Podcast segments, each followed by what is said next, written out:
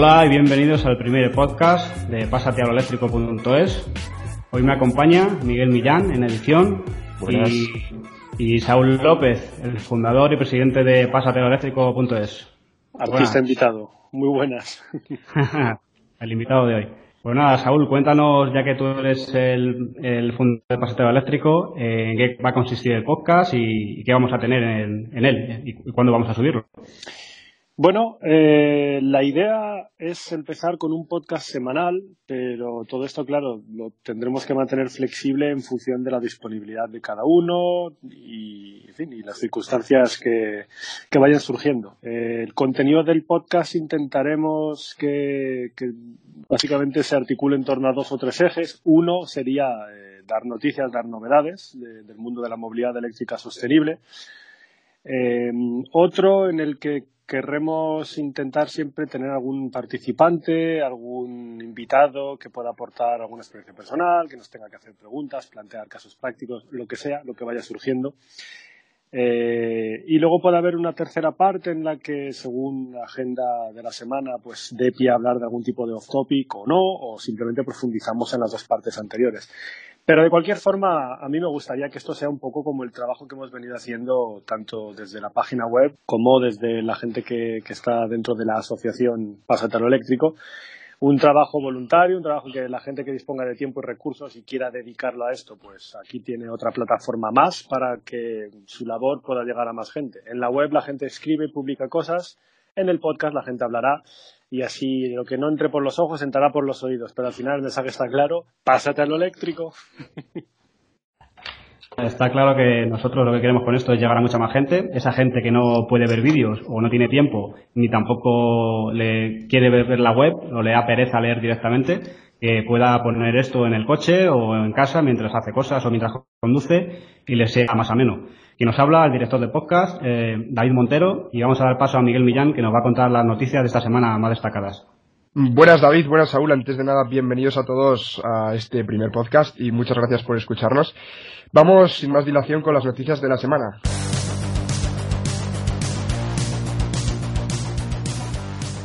En primer lugar, Tesla, tras haber entregado más de 55.000 unidades del Model 3, ha registrado 17 números BIN en Europa.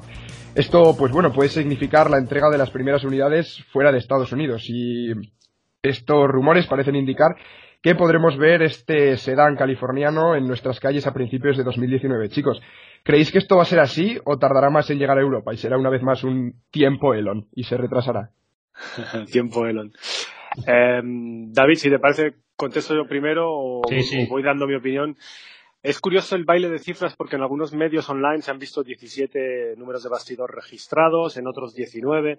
Pero el caso es que todo esto al final tampoco ha sido confirmado de manera oficial por parte de, la barca, de Tesla. Eh, simplemente lo que se ha hecho es fijarse en, el indicador del dígito, creo que era el número 7 o el 8 de, de la serie de números que compone el número de bastidor, y se han dado cuenta que por primera vez aparece eh, el sexto dígito es. En el dígito número 6 aparece el número 7 y eso es lo que ha venido utilizando Tesla hasta ahora en los Model S y Model X para indicar un vehículo que eh, está destinado al mercado de la Unión Europea. Entonces, basándose en eso, si se confirma que efectivamente este 7 significa lo mismo en el Model 3 que sus hermanos mayores, aquí hay 17 o 19, según el medio, números de bastidor registrados para Europa. Así que esto probablemente tiene pinta de que sean vehículos eh, de demostración, ¿no? Para colocar en, en determinadas mm, tiendas Tesla, en determinadas tiendas Tesla a lo largo de Europa para que la gente pueda ir viéndolo, probándolo. No sé si primero reservistas o abierto al público. A saber, al final esos son rumores, pero tiene buena pinta, la verdad. Y contestando a la pregunta de Miguel, yo no creo que vaya a haber ya más retrasos en el calendario de producción y de distribución que se ha marcado Tesla.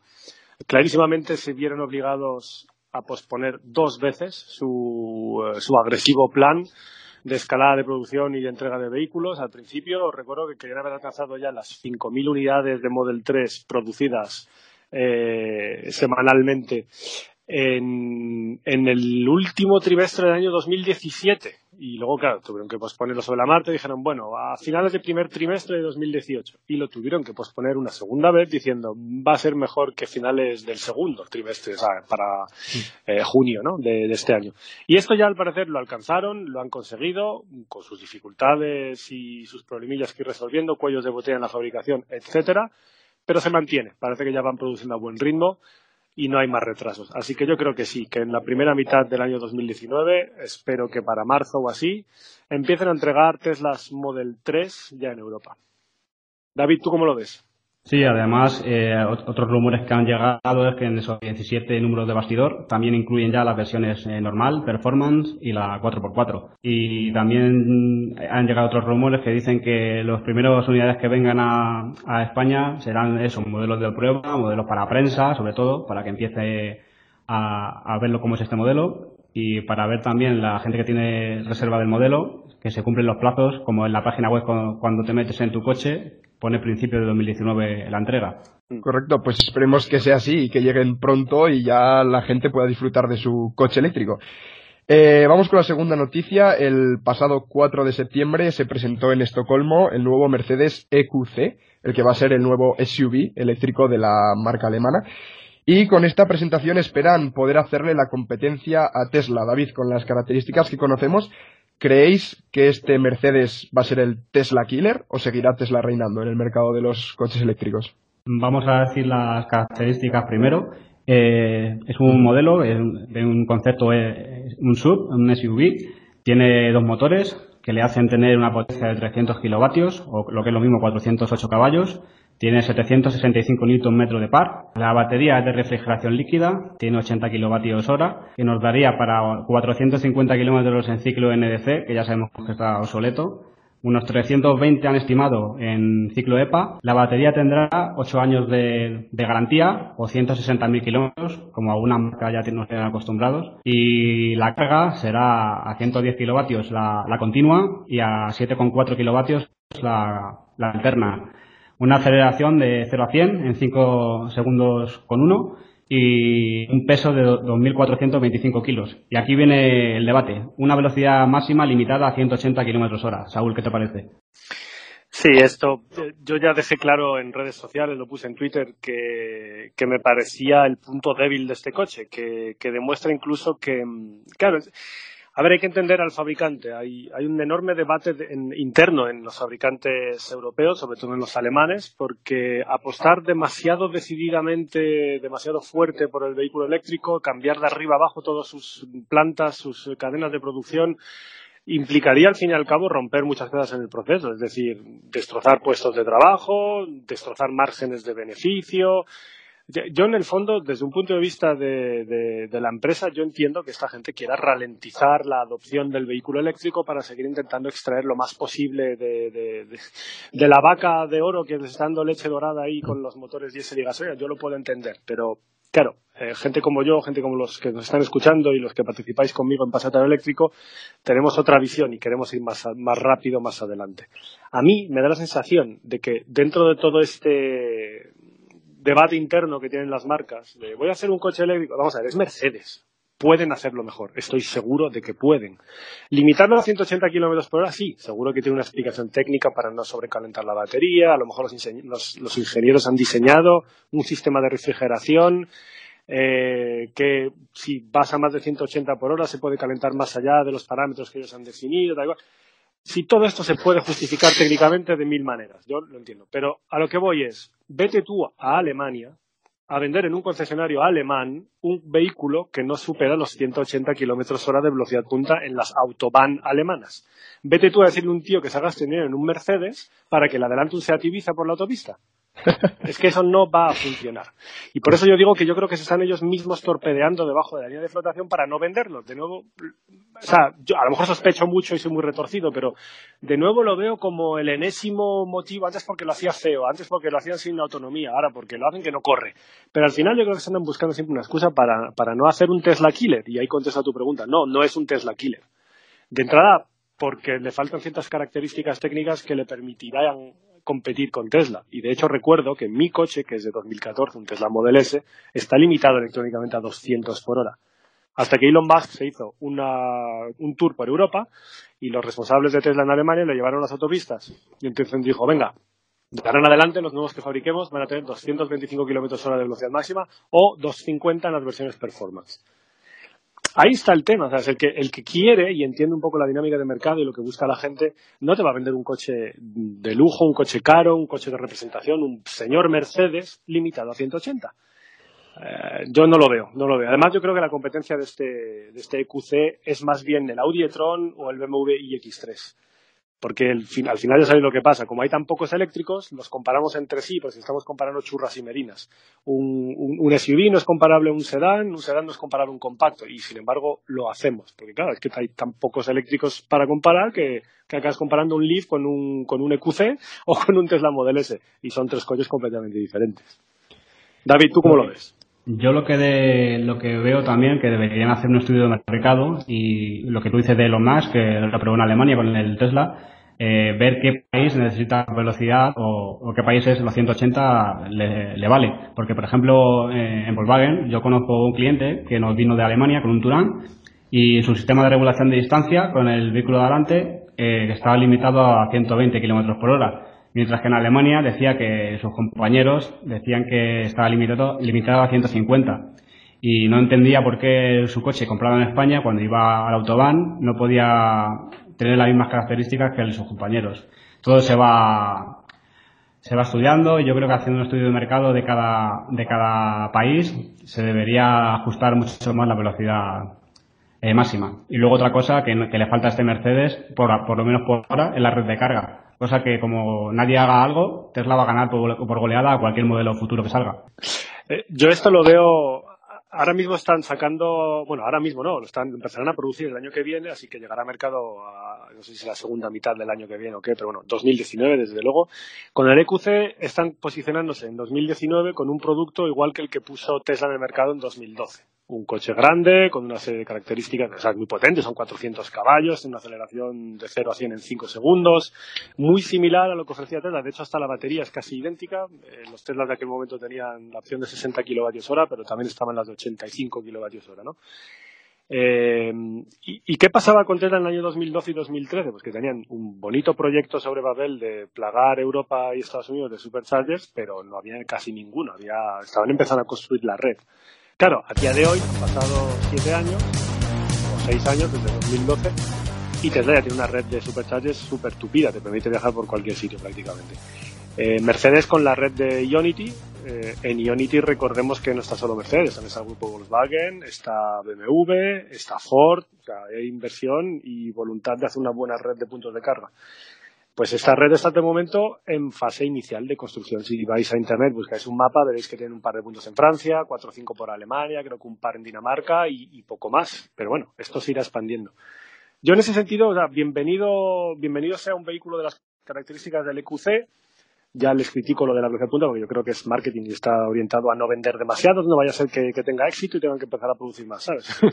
Pero en, cuanto al, producto sí, el resto de características me gusta, está bien. O sea, el coche tiene sus limitaciones porque no es una plataforma nueva para diseñar un vehículo partiendo desde cero, sino que aprovechan el GLC. Así que dentro de esas limitaciones lo han hecho muy bien. A mí me parece súper interesante y tengo ganas de poder probar uno y la red de carga hay que darles tiempo. Eh, está claro que a día de hoy no pueden competir con Tesla, pero ni, ni Mercedes ni ninguna marca. Pero claro, en 3-4 años tendrán ya una propuesta sobre la mesa, ya en 2020 existirá una red que de verdad sería una solución alternativa a la de Tesla.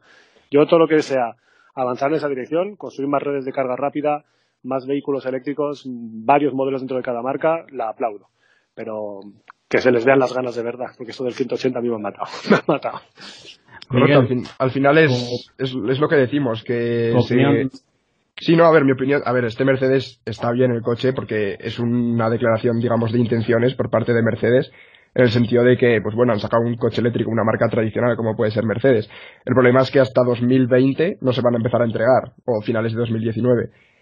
Lo cual Tesla, por ejemplo, ya entrega miles de unidades a la semana y luego tenemos otros coches como el Audi e-tron, que también está ahí, que va a salir pronto. Y no sé yo si tirará mucho para adelante, pero a ver, la cosa aquí es que todos los fabricantes empiecen a sacar coches eléctricos por un tubo y que vendan un montón, para que así los precios bajen en general de todos los coches y llegue al mercado general de todo el mundo, que se lo pueda permitir todo el mundo.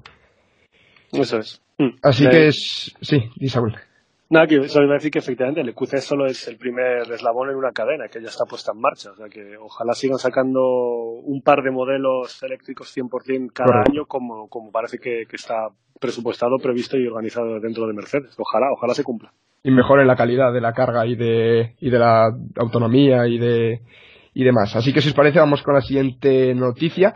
El 1 de septiembre entró en vigor el ciclo WLTP, esta nueva norma pretende ser mucho más exigente que el, que el actual NEDC y el gobierno lo va a aplicar de forma paulatina hasta 2020 para que todo el mundo se pueda adaptar a este nuevo ciclo. Eh, ¿Creéis que realmente va a ser mucho más exigente o va a ser más continuista como el NEDC? Saúl. Yo te iba a preguntar, te iba a preguntar a ti, David, que si nos recordabas en qué consistía el ciclo WTP, cuáles eran las diferencias, etcétera. Tú haces eh, un pequeño resumen. Eh, la velocidad punta, la velocidad en la prueba cambia, de, en vez de 20 km por hora creo que es a, 30. El tiempo de duración de la prueba dura más. Eh, la velocidad máxima pasa a 131 km por hora, cuando antes eran 120 aproximadamente. Y, y, cambian mucho más eh, factores, como por ejemplo tienen en cuenta los opcionales del coche, ya que si meten un opcional que añada más peso al coche, influye en las emisiones y por lo tanto también se acerca más a una medida más real que la antigua NEDC. Además, la temperatura ambiente la han bajado, me parece que de 20 grados, que es una temperatura estándar, a 14, para que sea un poco más dura la, prueba. Y ahora lo que, lo que decíamos del tema de la moratoria, eh, claro, aquí está claro que hay un trasfondo económico, hay un trasfondo de, de pues, lobby de fabricantes de automóviles que, que básicamente adaptar toda su flota de vehículos a los nuevos procedimientos de, test del WLTP les cuesta mucho dinero. Eh, y entonces si, les da, si les damos dos años más para hacer los deberes, pues más fácil que se lo ponemos, ¿no? Básicamente al final eso, es, es el gobierno ha, tirado la toalla o ha cedido o ha dado su brazo a torcer en esto frente al, poder de los lobbies en las negociaciones. Es básicamente así. ¿Por qué? Porque de, de, entrada hay unas cosas que tenemos que tener en cuenta y es que con el WLTP hasta la fecha eh, había una serie de vehículos que estaban exentos de un impuesto de matriculación por sus emisiones de CO2 bajo las normas NEDC. Pues bien, entre un 10 y un 20% de todos esos coches exentos de pagar el impuesto de matriculación, con el WLTP empezarían a pagarlo. O sea, de entrada, a los fabricantes les cuesta más dinero homologar todos los vehículos, hacer todos los test de nuevo, dar los nuevos valores y además, muchos de ellos resulta que es que luego se les el precio de venta al público, por lo cual repercutiría negativamente en sus ventas. Así que está claro que hayan hecho mucha presión para, para, pues, para conseguir esta moratoria de dos años adicionales. Y esto es súper contradictorio con lo que parecía que venía declarando el nuevo gobierno, porque decían, bueno, se, se, declaraban muy a favor de la transición energética, de favorecer el uso de los vehículos eléctricos, incluso de subir la carga impositiva del diésel, etcétera y de repente te plantan ahí un, venga, dos años más para que estos hagan sus deberes tranquilamente y vete a saber qué más pueden llegar a, a, no, a ceder más adelante, porque si ya han cedido una vez, ¿quién te dice que no siguen cediendo más adelante? a mí me ha decepcionado muchísimo esto en España, es una, es una pena. Además, esto puede afectar mucho también a los híbridos enchufables, porque como no cumplan el mínimo de kilómetros en eléctrico, también les pueden quitar la etiqueta cero. Mm. Fíjate, con el nuevo WLTP perderían la etiqueta cero y pasarían a tener cuál la... La Eco. La Eco, claro, la verde, la siguiente, la Eco, sí, sí, sí. Pues fíjate. Yo voy a pues- contar un par de anécdotas, Miguel, y luego te sí, paso. Sí, sí, sí. Eh, como sabéis, también esto lleva a, familias y a trabajadores que, les afectan. Por ejemplo, la fábrica de Volkswagen en Navarra ha tenido que hacer un ERE de, de 8 días porque no le llegaban motores adaptándose a este ciclo. Supongo que ahora con, con la moratoria, no sé si esperarán a esos nuevos motores o dejarán seguir montando el anterior. Pero tengo una anécdota de un amigo que ha comprado un Tiguan, un Tiguan gasolina. No le he podido convencer de un eléctrico porque él quería un Tiguan y como GT ya dijeron que iban a desestimar el fabricarlo, por lo tanto tenía que ser un Tiguan y por lo menos se ha comprado un gasolina. Y este coche lo compró con un motor 1.4 y, lo compró en septiembre del 2017. Estamos en septiembre de 2018, su coche todavía no ha llegado. Es más, ha, recibido un correo que su coche se está eh, convirtiendo para la, nueva norma WLTP. Ya no va a ser un 1004, va a ser un, un 1005, un 1500 y va a tener lo que se supone que es un filtro antipartículas para los gasolina. Le han avisado de que esto no, no le va a encarecer el precio, asume el, encarecimiento del coste lo, asume la marca, pero que puede llevar a más retrasos. Se puede ir el coche a una entrega teórica de enero, lo que estamos ya hablando casi un año y medio de, de, de entrega de coche, y eh, lo, de siempre, más emisiones y más consumo, que le han prometido que seguramente eh, esté a la par. Claro, es que ese es el problema. Yo, uno y, una y otra vez se ven las limitaciones eh, a las que están llegando ya las actuales tecnologías, tanto para los diésel como los gasolina, para conseguir adaptarse a las nuevas normativas de emisiones. se ve que no lo consiguen. Entonces, eh, al final se dan muchos casos, ¿no? He también de muchos rumores de gente que por adaptar un motor o por reprogramar centralita para quitar el software trampa en cuanto a las emisiones de los óxidos de nitrógeno en los diésel y tal, que al final se dan cuenta de que les consume más y, tiende a, andar menos, que tienen menores prestaciones en cuanto a aceleración el, vehículo en sí, ¿no? Es, eh, es, una pena, además, sobre todo contando el primer caso que, que estabas mencionando, lo del ERE. Es una pena porque esto al final es culpa de las empresas. Y las empresas, por supuesto, los directivos siguen ahí ganando sus millones y no se quedan sin trabajo, pero enseguida donde recortan y donde despiden es en, la mano de obra, es en el empleado de abajo, el que está en la fábrica, en, la cadena y el que está currando. Y es, a mí esto me da muchísima rabia y me causa muchísima frustración porque tienen medios y recursos para hacer los cambios de otra manera completamente diferente ¿Que les va a repercutir en su margen de beneficios? Sí, pero no tienes por qué despedir a la gente. O sea, como con, cualquier irrupción de nuevas tecnologías, habrá gente que se quede sin trabajo, pero también habrá gente a la que le puedes ayudar a reconvertirse a trabajar en las nuevas tecnologías. No sé, con los ordenadores dejaron de fabricarse prácticamente máquinas de escribir, pero al final se consiguió recolocar a toda esa gente y con esos, en fin, puedes sacar mil ejemplos más, ¿no? Aquí es una pena que los fabricantes hagan lo de siempre. Primero lo retrasan lo más posible. Cuando ya lo han retrasado más allá de un punto de no retorno, le van a llorar al gobierno diciendo es que si no me permites saltarme esa norma durante dos años más, hay que despedir a 100.000 personas. Entonces, claro, ¿qué va a hacer el político de turno? ¿Echarse encima de sus hombros la responsabilidad de 100.000 parados? No. Pero estas son decisiones, o sea, nos están forzando la mano a, los políticos y a la gente que tiene, que tiene poder y voto en, en la cadena de toma de decisiones. Y es bastante, yo, yo, experimento muchísima frustración cada vez que analizo todo este tipo de procesos y veo qué, están haciendo. Me doy cuenta de lo que podrían hacer, pero deciden no hacer nada. Es, fin, es, bastante triste. Voy a parar ya, si he echado a llorar. ¿No, creéis que esto puede eh, favorecer al vehículo eléctrico en el sentido de que, como sabéis, con la nueva norma WLTP, si los motores no se adaptan, emitirán más y por lo tanto sabéis que todas las marcas tienen un máximo permitido de toda la gama de modelos que de gramos de CO2 emitidos. por lo que si emiten más de la cuenta, ¿no favorecerá esto a la creación de más modelos eléctricos, híbridos o mild hybrid para que baje esa media de gramos? Sí, sí, sí, yo creo que sí, es, la, es la, o sea, el lado positivo de todo esto. La, cada marca tiene que tener una media en su flota en venta de 95 gramos de CO2, creo que era. Entonces, claro, eh, si tienes tres vehículos que emiten 200 y pico, pues una buena solución es sacar un eléctrico, que te emite cero. Entonces, en el cómputo global de toda la flota te disminuye un montón la media. El tema es que luego esos los, los produzcan también, porque yo estoy convencido de que demanda hay y que la gente querrá eléctricos, pero los tienen que poner, pues eso, con unas características técnicas, un diseño y un precio que haga que luego la gente los pueda comprar. Si te ponen un eléctrico en cartera, digamos, ahí en el catálogo, pero cuesta como un Tesla y te producen 5.000 al año, no va a solucionar gran cosa, me temo. Claro, y al final dar facilidades en los concesionarios. No, no vayas a pedir un eléctrico y te empiecen a meter que si un híbrido o que si un gasolina. Que te digan, vale, sí, perfecto, este es nuestro catálogo de eléctricos. Sí. Es que tienen un stock de vehículos que no cumplen ya con WLTP que vender, ¿eh? Tienen que sacarlo. la oferta de kilómetros cero está por las nubes ahora. Tienen que deshacerse del stock. O sea, mm. en fin. Bueno, Saúl, pues no llores porque nos toca nos toca celebrar. nos toca cantar el cumpleaños feliz porque Pásate al Eléctrico este mes cumple un año. El 22 de septiembre hará exactamente 12 meses que se publicaron los primeros posts y que este proyecto empezó a andar. ¿Cómo, cómo lo ves, Saúl? correcto, correcto. Esto de nuevo empezó con, con, Saúl llorando, llorando en redes sociales, puso un tweet diciendo quiero hacer una web, ¿quién me ayuda? ¡Socorro! Y entonces salieron ahí, dieron un paso al frente una serie de valientes que me sorprende que todavía no haya tirado la toalla ninguno, no, no se arrepienta nadie.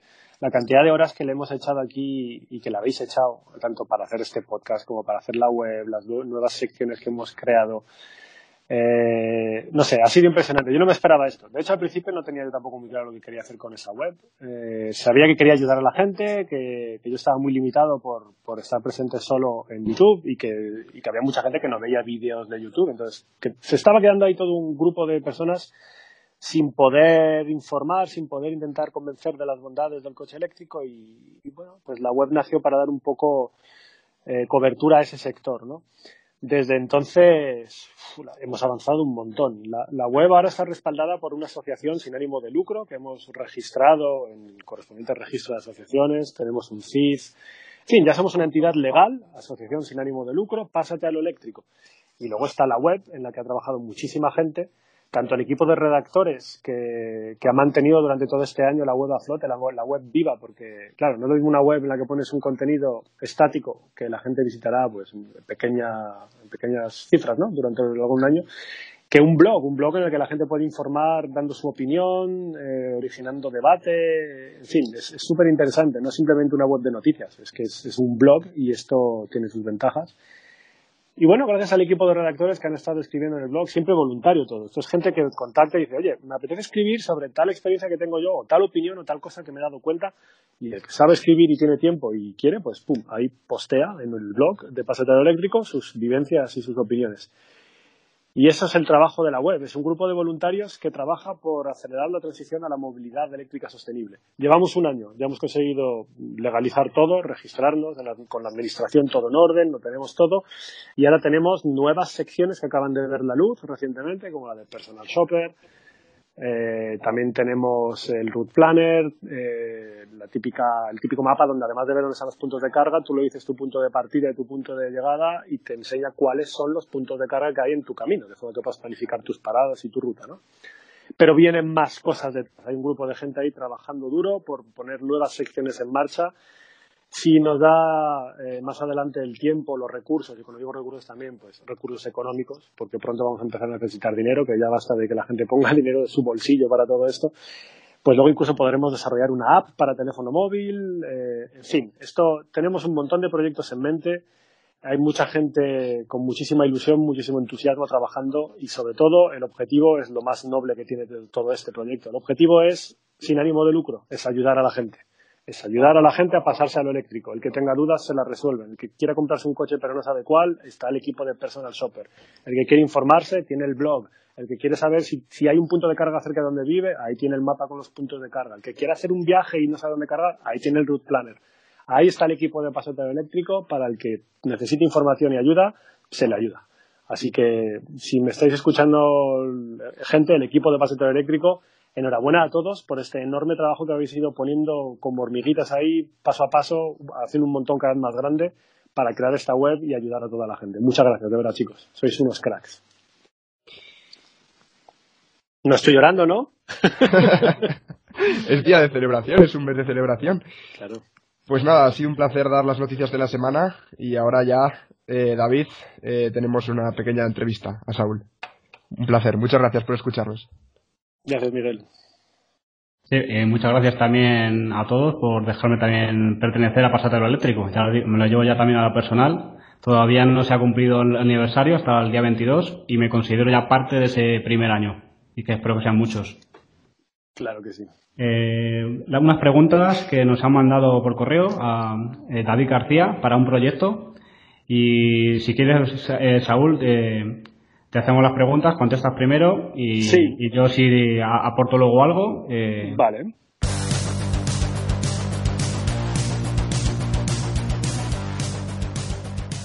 Déjame que, recuerde un poco quién es David García, ¿no? Para los oyentes. Eh, David García Sánchez. Es, básicamente es un estudiante de bachillerato de Badalona que él está ahora elaborando su trabajo final sobre coches eléctricos y su viabilidad tanto en el área de Barcelona, donde él vive, como en España. Entonces, enmarcado dentro de pues, esta labor que está realizando de investigación, etcétera, para su trabajo, eh, decidió contactar con nosotros para hacernos una serie de preguntas y propusimos darle respuesta aquí, en el podcast, eh, de forma que no se quede solo la información entre nosotros y él, sino que también todo el mundo pueda, pueda estar al tanto e informarse y aprender algo nuevo. Así que, adelante David, dime, dime las, las preguntas, perdón, dime las preguntas de David. David. la primera pregunta.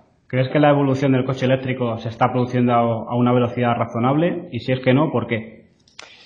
Yo lo tengo clarísimo. No se está produciendo a una velocidad razonable en absoluto. Eh, la situación en la que está el planeta es alarmante, es urgente. Y la verdad es que yo creo que ya, ya empiezo a tener esta duda de que si a día de hoy, de inmediato, esto fuese posible, dejar de consumir combustibles fósiles, dejar de quemar petróleo, dejar de quemar todos sus derivados, de la noche a la mañana, yo empiezo a tener dudas de que, a raíz de los últimos estudios que están publicando y que siempre voy leyendo, empiezo a tener dudas de que incluso aunque eso fuese posible de la noche a la mañana, pudiésemos detener o aminorar el ritmo al que está teniendo lugar el cambio climático para volver a los niveles que ha recomendado el panel de expertos de la ONU. Incluso ya empiezo a albergar dudas de eso.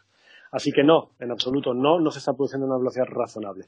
El coche eléctrico, por supuesto, no es más que un eslabón dentro de una cadena de diferentes medidas que tenemos que implementar a todos los niveles para conseguir dar una solución al cambio climático. Pero, eh, desde luego, es un eslabón importante. Ya hay casos, eh, recientes estudios publicados han explicado que Alemania, por ejemplo, que puso en marcha en los años 90 un programa de descarbonización de su economía, sobre todo en el sector industrial, eh, al principio tenía bastantes avances y de un 40% que se había fijado como objetivo de reducción de emisiones de CO2, creo que ha alcanzado un, llegó a alcanzar un 27 o algo así, pero ahora ha empeorado, ha vuelto a subir su nivel de emisiones y se han dado cuenta que es por el tráfico rodado, los vehículos que circulan por sus carreteras no solo coches, sino también camiones, furgonetas de distribución, etcétera. Así que no, rotundamente no, no se produce a la velocidad razonable, habría que acelerarlo lo más posible. Es una pena que no se produzca porque es la avaricia, la codicia y los motivos económicos de las grandes corporaciones las que están ralentizando deliberadamente el proceso de transición. Lo que comentábamos antes con las noticias, ¿no? Yo entiendo que una empresa tenga, necesita un margen de beneficio para seguir operando, dar resultados a sus inversores, pero también hay que saber mirar un poco por la supervivencia de la especie humana, por mirar, no sé, mirar qué planeta le vas a dejar a tus hijos. Esa gente, esos grandes inversores, esos grandes jefes de esas empresas también tienen familia, ¿no? No piensan en ella, es que no lo sé, no lo entiendo. Desde luego que el motivo para mí está claro, es económico, es la, codicia, la avaricia, es, querer, yo qué sé, prolongar lo más posible el modelo económico actual basado en la quema de combustibles fósiles y estos combustibles fósiles siendo quemados, pues con las emisiones que conlleva, nos está matando, básicamente a fuego lento, pero nos está matando. Así que un poco pesimista la respuesta, pero, pero es lo que hay, me temo. Yo solo digo una, noticia que salió esta semana, que si seguimos así, en 2035 puede que el planeta llegue a un proceso de no retorno. Fíjate. Eh, seguimos con las preguntas. ¿Qué crees que tiene que cambiar en la mentalidad de la gente para que se acelere el cambio? Eh, en la mentalidad de la gente debería cambiar bastantes cosas. ¿no? De, entrada se debería intentar eh, concienciar un poco más del bien común, no del bien individual. Porque claro, yo, también puedo entender la perspectiva de cómo voy a dejar yo de usar mi coche diésel o gasolina de hace 10 años, que me va bien, que me lleva a todos sitios y no me tengo que andar preocupando de si cargo, si no cargo, si la batería, si llega la autonomía. Simplemente continúo con lo que me resulta más cómodo a mí y ya está, ¿no? Pero claro, eso tiene un precio a pagar. Y ese precio está, como estamos viendo, está siendo cada vez mayor Así que ahí efectivamente tiene que haber un cambio de mentalidad en el cual empiece, eh, por lo menos para determinadas cosas, determinadas facetas de la vida, empiece a prevalecer más el bien común que el bien individual. Y sí, si te tienes que empezar a comprar un tipo de vehículo que te limita la autonomía o que te tiene que poner media hora en pausa en un trayecto para que recargue una batería, pero eso redunda en un beneficio común, ¿por qué no? ¿Por qué no? Habría que fomentar ese cambio. Y de todas formas, yo creo que más allá del cambio de mentalidad, al final lo que va a ser efectivo es la economía. Cuando le tocas el bolsillo a la gente, ahí el cambio de mentalidad viene bien rápido. O sea, tú le empiezas a, subir el coste de, la utilización de su vehículo actual, ya sea mediante impuestos, más caro al diésel, menos declaraciones fiscales, el, perfil que le quieras dar ese tipo de intervención. Y a su vez, pones en marcha sistemas para ayudar en la implantación de un vehículo eléctrico y para hacer mucho más barato su coste total de propiedad, es decir, que sea más barato comprarlo y, por supuesto, como ya es a día de hoy, más barato usarlo, pues a continuación la gente dirá, oye, un momento, voy a estar gastándome yo X al año por un coche de gasolina cuando me puedo gastar X dividido entre dos por tenerlo eléctrico. Entonces ya cambiarán al coche eléctrico. Pero bueno. Yo creo que así es, que la lacra de ahora es el precio de compra. Directamente, si tienes un mismo modelo, eh, 6.000 euros más barato, la gente, hay gente que no mira medio ambiente, mira nada más que su economía, como también a veces mal. Quien, quien pase apuros no puede permitirse pagar 6.000 euros más por un coche en ese momento. Efectivamente. Siguiente. Eh, la matriculación de coches en España al 0,5%, mientras que en Noruega ronda el 30%. ¿Qué hay en Noruega? Bueno, David, te estamos perdiendo un poco. ¿Hay algún problema de cobertura? Y si hay relación con la mentalidad. Sí. ¿Me escuchas ahora? Te oigo bien. Déjame que repita. Mientras yo contesto, repito la parte de la pregunta que soy yo mal y ya está. Eh, como decía en la pregunta David, en Noruega eh, se matriculan coches eléctricos en torno a un 30% de todas las ventas a día de hoy, mientras que en España nos quedamos en el 0,5%. ¿Y qué hay en Noruega que explica que se dispare este porcentaje? ¿no? Como yo he vivido en Noruega muchos años, esto lo puedo contestar fácilmente. Y también la pregunta decía que qué hay en relación con la mentalidad de los españoles, ¿no? O que si hay alguna relación con, con la mentalidad de los españoles. Y esto, pues claro, eh, se puede hilar perfectamente con la respuesta a la, anterior pregunta de mentalidad y el bolsillo. Al final, los noruegos no son tan distintos de los españoles. Cada país, cada nación, cada grupo de personas tiene sus particularidades, pero al final no son tanto las diferencias. Yo he vivido la mitad de mi vida en el extranjero, he vivido en Inglaterra, en Bélgica, en Luxemburgo, he trabajado muchos años en Argelia, he vivido en Noruega, ahora vivo en Francia y al final me doy cuenta de que siempre se tiene eh, siempre hay una tendencia de los españoles a pensar que los de fuera hacen las cosas mejor, son mejores. Eh, tenemos un poco como envidia, entre comillas, ¿no? De algunas de esas cosas. Pero claro, esas cosas que tanto idealizamos, luego vas a vivir en aquel país y te das cuenta de que, que, que no, que no son así, se te cae el mito. Así que tranquilos con el tema de la mentalidad, porque al final no hay tanta diferencia. ¿eh? Eh, y aquí la diferencia principal entre por qué Noruega tiene un 30% de vehículos eléctricos, de cuota de mercado de vehículos eléctricos a día de hoy, mientras que España no llega ni al 1, al final está en el bolsillo, que es lo que hablábamos antes. En Noruega, cuando tú quieres comprar, un, por ejemplo, un Volkswagen Golf a gasolina, ese Golf que en España te costaría 25.000 euros, en Noruega te va a costar casi 40.000 euros porque Noruega no es un país miembro de la Unión Europea y entonces pone aranceles a la entrada de mercancías que vienen de fuera. Cuando un alemán quiere exportar su Volkswagen Golf alemán a Noruega, tiene que pagar aranceles. Y entonces tu Golf de 25.000 euros pasa a costar 38 o 39.000 euros. Esos aranceles, si el Golf es eléctrico, desaparecen. No le meten aranceles. Pero es que además, porque los noruegos han decidido que iban a fomentar la movilidad eléctrica sostenible, al precio del Volkswagen Golf eléctrico en Noruega tampoco le ponen IVA. Total, que tú estás comprando un coche en Noruega sin impuestos, porque es eléctrico. El impuesto de matriculación y de circulación sigue existiendo, pero lo pagas como si fuera una moto, un scooter de 50 centímetros cúbicos. No pagas nada, creo que son 40 euros al año. Mientras que a los coches que expulsan CO2 y óxido de nitrógeno, los diésel y los gasolina, les acribillan a impuestos de circulación e impuestos de matriculación. Y claro, ¿cuál es el resultado? Que el noruego que quiere comprarse un coche, aunque no le, aunque no le dé la menor importancia al clima, al, cambio climático, al medio ambiente, él va a ver que se puede comprar un Golf por 40.000 euros de gasolina, otro tanto diésel, no sé por dónde andará la cosa, supongo un poco más de 40.000, o por 24.000 euros eléctrico. ¿Qué hace el noruego? El noruego no es tonto, el noruego se lo compra eléctrico. Y esa es la diferencia entre Noruega y España. Y eso es lo que marca el camino a seguir. Al final es una nueva tecnología que tiene un sobrecoste durante los primeros años de existencia de esa tecnología. Tiene que haber políticas públicas encaminadas a estimular el consumo y la implantación de esa nueva tecnología porque es beneficiosa para todo el conjunto de la sociedad. Sin esas políticas públicas es muy difícil que avance el vehículo eléctrico. Así que la vía es clara ayudar la implantación del vehículo eléctrico desde las políticas públicas mediante políticas económicas y otro tipo de incentivos. Está clarísimo. Efectivamente, cuando ese hándicap del precio desaparezca en España, que llegará, eh, la gente comprará más eléctricos y ese porcentaje va a subir eh, seguro. Eh, siguiente, dice David, he visto diferentes tipos de cargadores, rápidos, súper rápidos y diferentes tipos de conectores. tipo 1, como coches como el Nissan Leaf 1, tipo 2, como coches para, como el Tesla, eh, y pregunta, ¿esto puede influir de alguna manera en la forma en que evolucionarán los coches eléctricos? ¿deberían ponerse de acuerdo y utilizar el mismo las marcas? ¿Y qué conexión es más efectiva? ¿O si hay algún tipo de desgaste en las baterías por usar eh, supercargadores? Mm, son unas preguntas muy interesantes. Efectivamente, aquí pasa un poco también como con los teléfonos móviles cuando hace unos años cada marca tenía su tipo de conexión y no eran compatibles entre sí.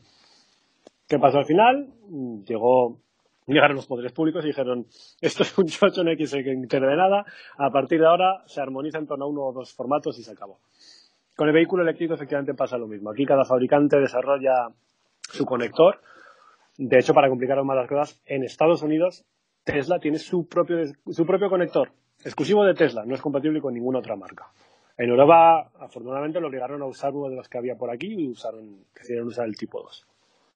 Em, esto sí que puede ser efectivamente una influencia negativa, porque, claro, una persona que no conoce nada de los vehículos eléctricos le empiezas a contar y cuando ve que tiene que llevar 20 kilos de cables y adaptadores en el maletero para poder cargar su coche en un viaje, dice, no, me voy con mi diésel. Así que está claro que, además del sobrecoste, además de la complejidad técnica, pues no, no, esto no ayuda. Y habría que armonizar. Em, también, ¿qué conexión es la más efectiva? Esto es una cosa, es una muy buena pregunta porque yo sé que hay diferencias entre una carga por corriente alterna o una, una carga por corriente continua y tengo claro cuál es la mejor. Pero no tengo claro que dentro de la corriente alterna, por ejemplo, hay algún tipo de, pues de, jerarquía, ¿no? Que se pueda establecer de alguna forma que el tipo 1 es mejor que el 2 o al revés. O que... Tú, David, que tienes más conocimientos técnicos en cuanto a esto, ¿sabes si hay algún tipo de diferencia? ¿Hay alguno que es mejor que otro entre tipo 1, tipo 2, etcétera? Yo no veo diferencia. Bueno, el tipo 1 de algunos coches simplemente la diferencia que no tenía bloqueo, que tenían que poner la gente a un candado para que no se desconectaran. Pero diferencia a nivel de, de eficiencia, de carga, no, no tiene ninguno.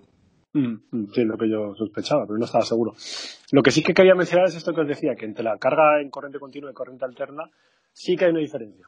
Os recuerdo, para el que no esté muy puesto en todo este tema, corriente alterna es lo que tienes en tu casa. Cuando enchufas el microondas, el frigo o tu móvil a cargar, eso es corriente alterna. Lo que tienes en determinadas instalaciones industriales o lo que tienes en un supercharger de Tesla es corriente continua. Eh, el supercharger de Tesla cuando carga una batería de un Tesla, está inyectando directamente los electrones a la batería. Mientras que cuando le enchufas ese mismo coche a la pared de casa, con tu corriente alterna, tiene que transformar esa corriente alterna en corriente continua, porque la batería lo que almacena es corriente continua. Entonces, la red de alta tensión trae corriente continua, pero luego para llevarlo y distribuirlo a nivel doméstico en las casas hay que transformarla a corriente alterna. Si cargas tu coche eléctrico, la corriente alterna tiene que volver a transformarse en un cargador de a bordo a corriente continua para almacenarla en la batería, porque es lo que usa el motor y lo que almacena la batería. Entonces, ¿qué es lo que quiero decir aquí? Que hay una ineficiencia, hay pérdidas. Todos estos procesos de transformación, de energía que va por un lado, que va por otro, que pasa por un transformador, etcétera, se pierde. Se pierde energía bajo forma de calor principalmente. Entonces, indiscutiblemente hay una ventaja de la carga en corriente continua respecto a la carga en corriente alterna, porque hay mayor eficiencia en el proceso de carga, hay menos pérdidas. Eso sí que está claro. Y luego, la última parte de la pregunta. ¿Algún tipo de desgaste en las baterías por usar supercargadores? Ah, difícil de contestar. A priori sí, porque lo que pasa es que cuando metes eh, un chut de carga a 100 kilovatios, 110, 120 kilovatios, estás calentando la batería. Ahí hay mucha potencia, se sobrecalienta la batería, entonces, según el, sistema de refrigeración, según el sistema de control de la temperatura que tenga el vehículo, puede que al final no pase nada o puede que se caliente demasiado y entonces pueda acelerarse el proceso de degradación de las baterías. Se ve que de todas formas los fabricantes ya a día de hoy han aprendido esto muy bien y básicamente lo que hacen es que el sistema de gestión del proceso de carga, el BMS, el Battery Management System de todos los coches, ese sistema de gestión está vigilando constantemente la temperatura que tienen todo, todo el pack de baterías y limita la potencia de carga si es necesario. O sea, aunque lo refrigeres, porque por ejemplo un Tesla tiene refrigeración líquida, si estás cargando y se refrigera y eso es suficiente para seguir cargando rápido, pues seguirá entrando 100, 110 kilovatios de potencia en tu batería mientras estás cargando. Pero si por el motivo que sea no refrigera bien, la temperatura es demasiado elevada o hay algún fallo en el sistema y algo detecta ahí que, mira, esto está calentándose, disminuiría la potencia de carga. Es una cosa que también hace el nuevo Nissan Leaf. El nuevo Nissan Leaf no tiene un sistema activo de refrigeración, no tiene refrigeración forzada por líquido ni por aire. Entonces, esa batería se calienta mucho. Si tú estás circulando un viaje en verano con 30 y pico grados y continuamente te pones a cargar en Chademo y continúas tu viaje y puedes a cargar otra vez en Chademo, esa batería se va a calentar mucho. En cuanto el sistema ve que la temperatura de la batería está acercándose a un nivel en el cual podría perjudicar a la propia batería, te limita la potencia y tardas más tiempo en cargar, pero no dañes la batería. Así que eso hay, que tenerlo en cuenta. O sea, podría haber mayor desgaste en una batería de un coche eléctrico si utilizas carga rápida muy a menudo, pero eso solo en los casos en los que no hay un correcto control de, la potencia de carga. A día de hoy los vehículos que están fabricando ese problema ya no lo tienen, porque o refrigeran o limitan la potencia de carga. El famoso Rapid Gate del Nissan Leaf, por ejemplo. Eso es, sí, sí, ahí lo tienes, sí. Eh, siguiente pregunta. Después de ver la entrevista con Jorge Morales, eh, tengo la impresión de que ver ciudades llenas de coches eléctricos no es tan difícil como parecía.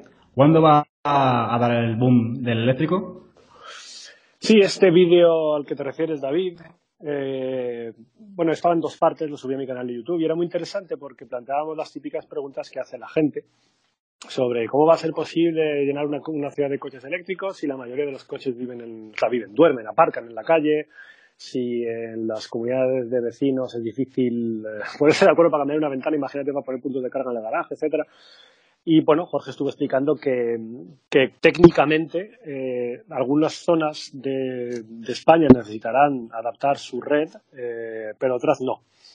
Y básicamente hay mucha gente que piensa que de repente tenemos que transformar cualquier edificio en un enorme centro de, distribución de electricidad, aumentando enormemente la potencia, etcétera. Y lo que venía a enseñarnos Jorge Morales es que no, no, que ese no es el camino a seguir.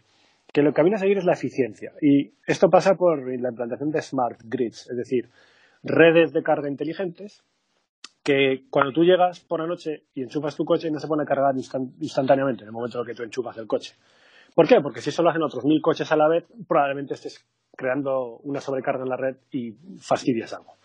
Lo que hay que hacer es enchufar el coche y dejar que la red determine, según las capacidades que hay en ese momento y las que hay a lo largo de las próximas horas, cuál es el mejor momento para cargar tu coche. Porque al final un coche, si tú has circulado 30-40 kilómetros, esos 30-40 kilómetros de autonomía en un par de horas o tres, así que como mucho, ¿eh?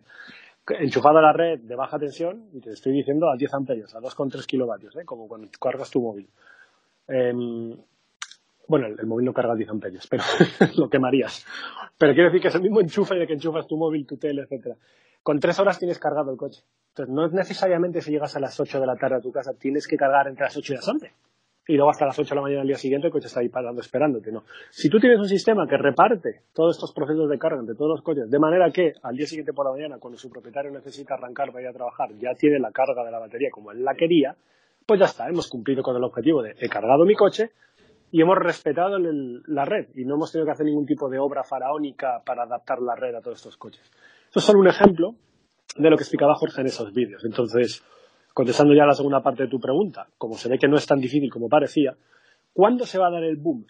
Yo estoy convencido de que el boom se dará en, el lustro, los cinco años que van de 2020 a 2025 y que se acelerará enormemente en el siguiente lustro, de 2025 a 2030, de manera que en los países occidentales se llegará a una cuota de mercado de los vehículos eléctricos de un 100% de todos los vehículos nuevos vendidos en el año 2030 yo estoy convencido de que para 2030 ya no se venderá ningún diésel o gasolina o híbrido eh, en los países occidentales. Así de claro tengo la, rapidísima aceleración, la llegada del boom a partir del año 2020. Muy interesante, la verdad. Y además, en esos años, con, suponemos que con mayor eficiencia de baterías y de carga, con electrolito sólido, con grafeno, bueno, eso ya el tiempo lo dirá. Claro, y con mayores redes de puntos de carga, por baja tensión en las ciudades, alta tensión y carga rápida por autopista. Sí, sí, seguro. Última pregunta. Si tuvieras una posición mucho más privilegiada, ¿qué harías para acelerar el proceso? Supongo que con lo de posición mucho más privilegiada te refieres a pues, algún puesto de influencia política, ya sea Sí, yo creo que se refiere a eso. Em, el modelo noruego es el que más me gusta. El modelo noruego que incentiva la compra de la solución positiva para todos y castiga la compra y uso de la solución que es dañina. Y además lo implantaría con la mayor urgencia posible porque al final uno se da cuenta, cuando tú vives en un, pueblo de 15 o 10.000 habitantes, a lo mejor no lo notas tanto, pero el que vive en una ciudad y, el proceso de concentración de la población mundial en las ciudades no para de acelerarse y seguirá siendo en los próximos años. Cuando tú vives en una ciudad, yo vivo en París, yo a veces que salgo a la calle en París y me da la sensación de estar masticando óxido de nitrógeno, en serio, es una cosa, se huele, se palpa, el aire está espeso, huele mal y me pica la garganta. Es un enemigo invisible que nos está envenenando. Y al final yo digo, bueno, yo todavía puedo tener la excusa de que no sabía. Yo he tenido varios coches, eh, nunca he tenido un diésel, pero he tenido varios coches de gasolina, etcétera.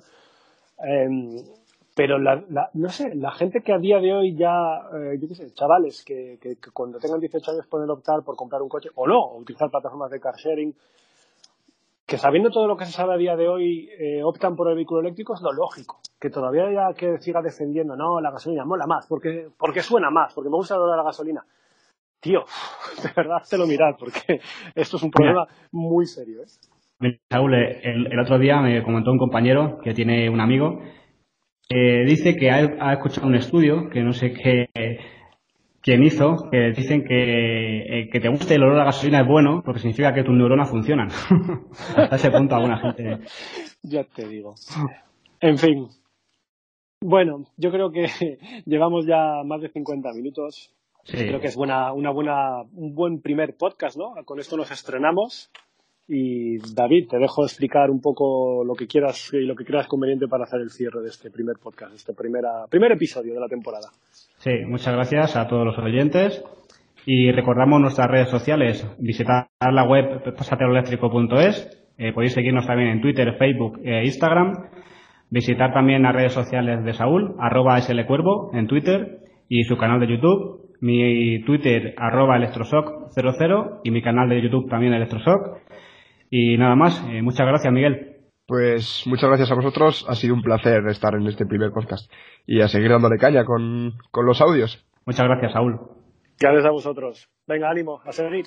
Se despide David Montero, nos vemos en el siguiente podcast.